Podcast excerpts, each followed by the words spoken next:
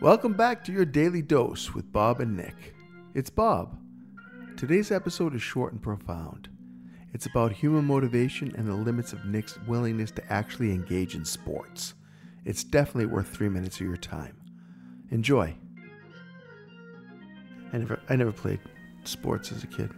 I think I missed out on that. So I was at a conference and it was a membership based group that was doing the conference and I was new to it. So there was like the new member get to know you and all that. And somebody, as a sort of kickoff, there was a guy who was in the industry, but was also a football coach. Hmm. And so he did one of those, what I assume is a common coaching thing where they tell the inspirational story before the game. Yeah. Right. And so he had one. And I'm like, I would love these stories. What? Why didn't I? Can I just do sports like up until the point where the coach tells the story, and then I leave?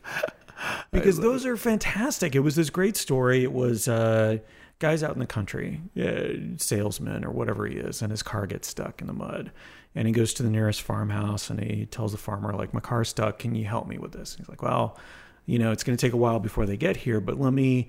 Let me uh, go wrangle up and, and put the stuff on Old Blue, my horse, and we'll get her to try to pull you out. And so they get Old Blue and they put all the harness on her and get it hooked up to the car. And Old Blue starts pulling, and Old Blue's trying, and she just she can't do it. And the farmer's going, "Come on, Old Blue, you can do it." And then he goes, uh, "Come on, uh, Johnson, come on," like other horse names. And then all of a sudden, Old Blue starts pulling harder. So Old Blue's blind, so she doesn't know that there's no other horses there, but she's pulling harder because she doesn't want to let the team down. So and so I'm telling this completely wrong. Oh, I get it now. That's but good. I love the story. I'm like, this is I would want to hear more stories like that. yeah. Yeah. Like little inspirational snippets um, in the key of being on a team. Like it, it makes it seem so interesting and compelling to me. I feel like you, we should incorporate that into every business day. You Oh, know, yeah. if you're going to work, if you got if you had a coach as a boss who could just kind of get you revved up and ready to rock and roll, because what is what are they doing?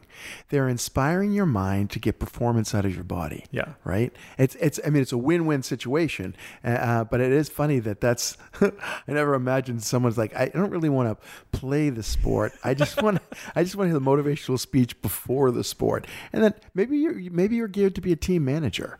You know? Oh. You know, then you get to hear the speeches, but you don't actually have to go out there. I don't have to do anything. Perform. Do I have to clean? That's uh, probably not. Oh, not, not as a not as a team Not as a manager. manager? Okay. I would think not. you know. Maybe. depends on the team, probably. Yeah. it's me. I'm Nick. Thanks for listening. Do you have a motivational story? I want to hear it.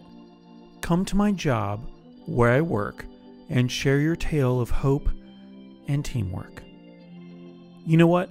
I'll come over to your work. That way you can share the story with everyone at your office. Oh, but most people are working from home. Schedule a Zoom and invite me. I can't wait.